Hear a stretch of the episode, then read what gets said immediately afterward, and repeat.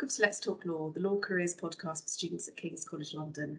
I'm Caroline Lintner, one of the careers consultants for the Dickson Poon School of Law, and today we'll be speaking with Emily Cuzner, who graduated from King's in 2011 before studying for the LPC at the University of Law.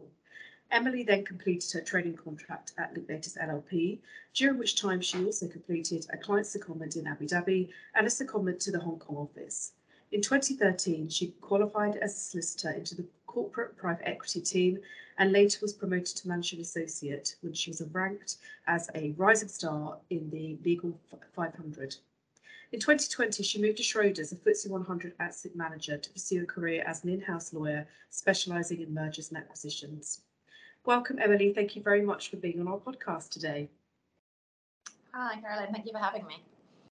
So, my first question, which I ask all of our guests in the podcast, is, really to tell us a little bit about why you decided to study for your degree and why King's. So, you did a law degree at King's. So, tell us a little bit about the decisions that you made for why law and why King's College London. Absolutely. So, I knew I wanted to do some kind of profession, I think, and I was not particularly great at maths or science, so that ruled medicine out. and I was definitely more gifted uh, in the arts. So, so law um, felt like the, the right choice. I was also very fortunate to have an excellent law A level teacher. Although I now understand that studying law at A level is, is controversial, um, but, I'm really glad I did actually because it really gave me a taste for it. So that was, I think, why law. Um, why Kings? Um, I, I'm a farmer's daughter, and grew up in the countryside. And so the idea of moving to a big city, and obviously the, the biggest city in, in England being London, felt like absolutely the right choice and, and, a, and a really exciting one at that. So um, it was a it was actually an, an, easy choice to choose London, and then choosing King's an even easier one because there is no more central London University. You know, you're right there in the heart and action of it all, which uh, which was great. And, and on the first tour I did, seeing the Maughan Library, I think I was I was sold instantly. Well, that's great to hear, and I'm sure many of our listeners will identify with that. So, tell us a little bit about your student experience. What sort of things did you get involved with, and perhaps tell us a little bit about, you know, what memories you have of your time at King's. So I, I kept myself busy. I was president of the Barrister Society in my second year. Uh, also heavily involved with the Pro Bono Society on, on the legal side. Um, and then on the kind of the non-law side, I was fortunate to be very close friends with the, the group of people who set up the radio station, which I'm, I'm hoping is still in existence. Um, and so ended up doing kind of some of the, the social organising for the, for the radio, which which was great fun. Um, and then in terms of key memories, I guess to be honest, the, the absolute standout one and still the fondest is is just Waterloo Bridge and when I was there, most of the lectures were held on the Waterloo campus, and then you'd go over to the School of Law on the Strand. And so I would constantly be spending all day walking back and across the bridge. And just, I, I remember so often thinking, how lucky am I to be right in the heart of all of this? And, you know, a student and studying and making use of all these incredible, you know, lectures and activities. So, yeah, the, the standout actually has to be just Waterloo Bridge, which I appreciate might be a bit of an odd one. No, I mean uh, you're the second person we've had on the podcast who said that actually. So uh, oh, really? that's very it's very interesting, and you know surroundings are very important. So as I said in my introduction, you are a qualified solicitor, but I'm interested that you were involved with the Barristers Society there uh, at King's. So perhaps tell us a little bit more about why you decided to p- pursue a career as a solicitor on that side of the profession. Absolutely. So I think I always, when I started at university, I always had in my mind that the bar was where I wanted to go. I'd completed a um, kind of work experience at school at the Crown Prosecution Service and just fallen in love with the courtroom. Um, and so I always thought that's where I wanted to be, and then did a lot of mini pupillages, and obviously was president of the Barrister Society. But I think through that, and then being able to compare it to all of the vacation schemes at the law firms, it just did feel lonelier to me. I think you're you're very much on your own much more often. And actually I just found that I was happier and, and able to give more of myself in the rooms, in the law firms with multiple people, all kind of working together, collaborating to come up with the right ideas. And it just felt like a much more natural fit to me. Being completely honest as well, it's it's a simpler path for someone of my background. I think the the bar is still, and, and I'm hoping it's getting better and better even since I looked at it, but it's still quite inaccessible, um, and it's very expensive, and there's no guarantee that you're going to be making money. Whereas law firms, you know, and call it golden handcuffs if you will, but actually they offer you a fantastic route into a really good career. You know, they, they'll fund your LPC, they'll fund you to live in London while you're doing it, and then you start on a really great salary as well. So actually, for, for me, as much as I also it felt like the right choice and fit for me, it was also a much simpler decision and it would involve, you know, much less cost and, and kind of concern and worry at that time and anxiety, I guess, getting in there. And they're really important considerations when you are deciding what you want to do. It isn't just all about the content of the job; it's also the lifestyle that you're wanting to um, to attain for yourself, and and that's that's an important um, consideration. So, as someone who has you know made it in, as a solicitor. How did you navigate the application interview process? Lots of our students are very get very stressed about this and i think that's totally natural. Um, but you know what sort of top tips did you do you can you pass on and how did you go about um, approaching that time during your job search? Um, I think my friend would say I was very miserable, but um, but actually I just really, and unfortunately, I don't think there is a shortcut here. And, and if there is, I'd love to hear about it. I just threw myself in and worked really hard at completing as many of the application forms as I could as early as possible. I made sure I had a good spread across a couple of Magic Circle, a couple of US firms, a couple of mid tier, a couple of smaller firms. I made sure while I was at university I was doing as much work experience. You know, I remember coming home in my first year, and this was at a point where I know that law firms now do great schemes for first year students. They didn't have any of that when I was there. And so I remember coming home in the summer thinking, I have to be doing something. And so I scrawled the yellow pages in my small hometown, and I ended up working for a personal injury solicitors in one of the small villages nearby absolutely awful. Um, but it was something that I could put on my application form to say, I've worked in an office, I've had some office experience, this is this area of the law, this is why I don't think it's for me, but this is what I've learned from it. And so I would recommend, as weird as it sounds, just trying to do anything.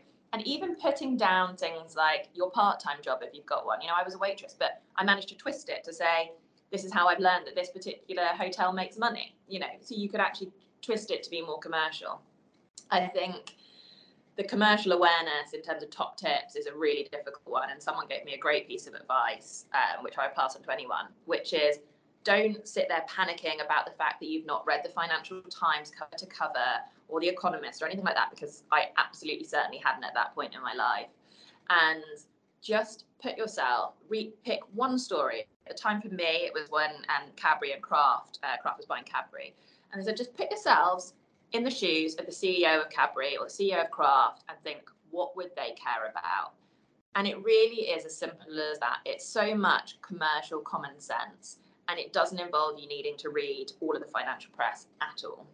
So, my advice, I guess in short, would be just throw throw yourself in and it's worth giving up those extra nights at the student union for because in the long run it really pays off but unfortunately there is no shortcut and just you know throw yourself into it and I really like that piece of advice there about breaking things down. Um, and I think that's certainly something we encourage students to do when they're facing different elements of assessment centres, which are very commonplace these days. So let's talk about the training contract. Um, you know, students spend so long trying to get one, but actually, what is it really like, Emily? Look, I'd be lying to you if I said it was a complete dream and paradise walk in the park it's hard um, and i think actually it's really important for everyone to know that that it is going to be you know a hard two years. But i would go and do it again in a heartbeat and i would recommend it to everyone in terms of starting a career because it is just the most condensed form of learning you can do and it's so exciting and it's so challenging and you're learning from people at the top of their professions, and that is just an amazing thing. And you're meeting people that will become your friends for life. I mean, in the last few years, I have been bridesmaid at countless weddings, you know, all for people that I met and we, you know, did our time together in the training contract. Because there is no better way when you're kind of working all day and all night together than, you know, to make friends. Um, so it, it is hard and it is challenging, but it's also incredibly rewarding. And I think the best way to, to kickstart a career. Um, and it's it goes so fast. You know, you're you're only in those seats. I know different firms have different models, but at Linklaters, you know, you're only in those seats for six months times four. I was very fortunate to spend two of those abroad in Abu Dhabi and Hong Kong. Um, and it's just, yeah, amazing experience. So look forward to it, but be prepared for the challenge. I think that's great, uh, great piece of advice, and, and it is important to know what you're letting yourself in for in advance as much as you can do. So you've specialised in private equity and private M&A. What does that actually mean, Emily? Tell me, try and break that down for me and my, uh, our listeners. I can try. Um, so, I mean, in its in its most simple form, it's buying and selling companies or entering into joint ventures. Um, and I think the best way, I mean, I guess to say the reason why I love it so much is probably a good way to explain it, which is to say that it's actually very commercial and it's really about finding out what makes a company tick, what makes a company make money, how does that company have value, and then also what are the risks associated with that company. Because that's the only way you can advise your client whether they want to actually buy that company and how they protect themselves when they buy it. And also what you know that you know your counterpart is going to look out for if you're trying to sell something to them. Um, also, then you've got the flip side of a joint venture where you've got different concerns of this is really, I mean, at its most simple form, this is a a contract for a, a new relationship that you're forming. How are you going to tackle these problems that might arise together? How are you going to control that entity together? Who has the bigger stake? Who has the smaller stake? And um, you know, how does that have an impact on the overall transaction? On the private equity side, there's also a management piece. So sometimes you're buying straight from managers, people who have started companies in their back gardens and are now selling them for millions of pounds. Sometimes you want to keep those management on board. Often in private equity, you do. So you're trying to find a way to incentivize that management team. And these are really human issues. You know, these are these are real people, and this is their babies. These are their companies. You know, how do you encourage them to stay on board and also encourage them that you're going to be the right home for their for their baby? So there's lots of kind of very commercial, value driven, personal issues in, in all of private equity and, and private M&A, which is why I love it so much and why I think it's such an interesting area of law. I'm not entirely sure I answered your question there and more just told you why I liked it, but hopefully that's okay. no, that, that was really helpful. Thank you. And I guess a follow up question Did you always want to specialise in those areas? Absolutely not. I um when I was studying at university and then when I did the LPC, I was adamant I wanted to do project finance because I saw wind farms and all of those kind of things as something really concrete that I could, you know, get my teeth into and, and in the long run say, I, you know, I helped fund this. Um, and I did a seat in the project finance team and with no disrespect for them at all, I absolutely hated it. It just was not for me at all. Um, and yet then doing a seat in the corporate team, you know, completely changed, you know, opened my eyes and I and I loved it and I'm still doing corporate law, law now and loving it. So yeah, for, for me it was a case of my advice to anyone would be never go into anything with your, you know, absolute focus because it, it can easily change when you actually see the departments and how they work. Yeah. And I mean, how did you deal with that disappointment? Because you sound like you were really thinking about project finance for a long time, and then it wasn't what you thought it was going to be. I think I was fortunate in that I had already done my seat in corporate at that point right. in time, and so I'd already seen something else that I loved. Um, and so when it didn't measure up to that, actually it became an easier decision. And then when it came to my final seat, I then decided to double up and do corporate again, but in Hong Kong this time. And so I was able to just, you know, basically I sandwiched corporate or sandwiched project finance between two corporate seats. So it, it wasn't too disappointing in the end. you had that comparator, which is important, isn't it? Um, during your time at Linklaters, um, I know from our previous discussion that you regularly interviewed candidates for vacation schemes and training contracts. I know that our listeners are going to be really interested in what you say on this. What did you look for when you were interviewing candidates? So by the time they've got to us for an interview, they have been already through such a process in terms of the application form and being tested. We we know that even to get to our stage, they are smart. They are going to know what they're doing. So for me, really, it wasn't necessarily testing how smart they are or you know whether they can do the job because that you know that's kind of been tested already. What i was really testing if i'm being completely honest is would i happily have this individual as my trainee? Which would mean sitting in my office they're not huge offices there's only two of you in there would i be happy with that person sitting in my office every day for the next six months and working long days and long nights with that person? And there's lots of things that feed into that. That's are they enthusiastic? Are they cool headed are they able to kind of keep calm under pressure? Do i think that they've you know they're able to mold into the team and, and, and work with everyone. And so that for me and i'm sure different interviewers test different things for me that was what i was really testing and i know a lot of other interviews do test for that.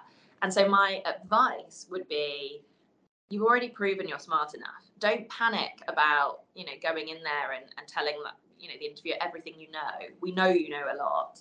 Go in there and be calm, be measured, take time to answer the questions, be enthusiastic, be keen, show the interviewer why you want to be there. Um, and I and you know that that was always for me the standout candidates. Um, and I appreciate because I've been there how easy that is to say and how hard it is to do in practice. But just take a breath and take a moment and realize that we desperately want the best candidates and we are not trying to trip you up we are trying to encourage you to bring the best out of you. Um, so really see it as that kind of conversation, I think is key. And I, I always say to candidates and as students, and I hope I'm saying the right thing, but I want to check it with you that you know they know that you don't know everything, and a big part of law school and the training contract is learning that, and the law firm that sponsors you and trains you and employs you ultimately is going to want to develop you. Is is that the right thing to be saying to students? that's absolutely the right thing to be saying. Um, and I think so. I know just before I left Linklaters, and I think it's probably the same now. They do the case study, um, which is actually, a, I mean, in terms of great opportunities in life, to be able to, you know, even if you're in, unsuccessful in the interview, to have had that experience of doing a case study with a managing associate and a top partner at a Magic Circle law firm is an amazing experience to have. Um, but we know that you've not got any experience doing this before, but and we're trying to, to take it like a conversation you know we encourage you to kind of say this is what i'm thinking but actually am i thinking along the right lines? You know open up make it more of a conversation. Um, and, and it goes back to what i was saying about the commercial awareness before. We don't expect you to know all the answers but just put yourself in the case study in the individuals in the case study in their shoes and you'd be amazed how simple it is when you break it down to that. What would you actually care about? And we're not asking you to use all of the right lingo or terminology but just talk about it. That's really great advice thank you. So uh, again i said in my introduction that you you're now no longer at linklaters you moved to schroders. So you are um, working as an in-house lawyer and that's that's a very well trodden, trodden path from going from private practice to working in a company. Tell us about your current role at Schroders. What does it involve? Your intro there has reminded me that I've probably a million times said we and, and acted like I'm currently at Linklaters, which uh, I will say is a constant problem uh, to even more than two years down the line of being at Schroders. Um, I will say I was at Linklaters for, for just under a decade and it, and it really was, you know, I did all my growing up there and it's a very special place and it really does become kind of part of your family. So, so moving away from it was hard. So I guess to move on to, to answer your question, it's interesting because I wasn't looking to leave. So I was having a, a fantastic time at Linklaters. Uh, my career there was going really well. Um, and I was on a deal um, with Schroders actually. Schroders were my client, um, helping them buy a company that they now own called Blue Orchard. And during that transaction, I got on really well with the team at Schroders. Um, and a few months later, uh, one of the team at Schroders uh, called up and said, "Look, we we're looking for uh, for an M and A lawyer. Is there any way that you know you'd be interested?" And actually, I just thought, well, it's rare that an opportunity comes along like this, so I'll explore it. But actually, not sure. Anyway, I explored it. It turned out to be an incredible opportunity. Uh, Peter Harrison, the, the CEO of Schroders, has you know amazing strategic aims to grow the business um, organically and inorganically and expand in certain areas like private assets. And so there's a you know there was a huge amount of drive in the business to do more m&a and look at more opportunities. Um, and, and it's just been fantastic. Um, so my role here now is really just kind of specializing in, in mergers and acquisitions that the last deal we did in fact just completed this week was to acquire a company called Greencoat Capital, which is one of Europe's largest renewables investment managers. Um, and so I, I, feel like coming full circle almost back to some project finance now, which is uh, which is great. and and what's the biggest difference you by you know you've identified between being in private practice and, and in house because it, it is something that many of our students are thinking about long term, but sometimes it's quite hard to understand what the differences are. To be honest, the differences are pretty huge. Um, but also the job is fundamentally the same. I think I spend much more of my time now explaining the concepts to the senior team internally and making sure that everyone internally has bought into what we're doing and is okay and comfortable with the risk protection that we're putting in place. Um, and the value protection that we're putting in place. So a lot more of it is kind of an, an education piece and a I say a collaboration piece, I'm not sure that makes much sense, but making sure that the business is joined together and, and everyone knows what's going forward, rather than sitting there as I would do at Linklaters and kind of deep in a you know in a, in a big document and making sure that the technical drafting works. Obviously, I now send that out more to law firms, and I spend more of my time making sure that it works for the business. One of the things I love about it is that my job now is much more kind of strategy based. So now I get involved earlier in the discussions, and now I'm much more part of is this the right fit for Schroders and how do we make sure that Schroders' interests are adequately protected, um, which I find really exciting and is a really good kind of pivot. But there's also the the joy at Linklaters of working for you know lots of different clients across lots of different types of matters. So so they are yeah they are fundamentally pretty different. Yeah, Schroders obviously is your client. It's day in day out they are your clients and that that is one of the biggest differences isn't it as you say? Okay and we've come to the uh, final question emily. Um, what's the best piece of career of career advice you have received and, why was it the best piece? I thought I've been thinking about this, um, and I think there were a few. I mean, at, at Linklaters, there was lots of fantastic advice around finding mentors and finding sponsors, which I think is really valuable um, and the difference between mentors and sponsors, which I certainly wasn't particularly familiar with early on. But that's the difference between finding someone who you can go to with your concerns and worries and talk it out, you know, your, your mentor, but then finding someone who actually is going to be the person in the right room shouting for you. And I think as you go into your career, it's really important to work out who the right mentors are and who the right sponsors are.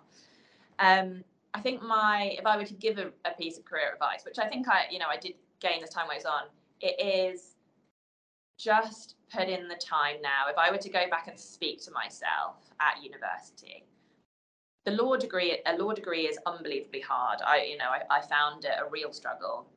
And in my second year, you've got all the hardest modules, trusts, I'm calling out in particular.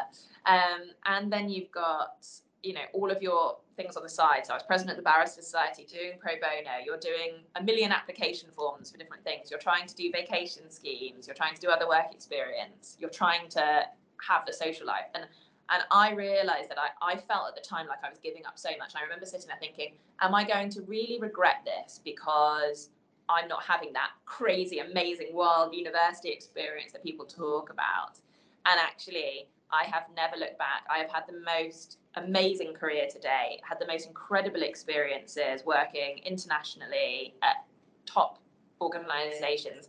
And I would never have been able to do that had I not dedicated that time and got involved as I did at King's. So, my advice to your listeners, I think, would just be I know it's hard, but it is so, so, so worth it. So just keep keep going. I, I couldn't have put it better myself, but thank you so much for that that brilliant piece of advice.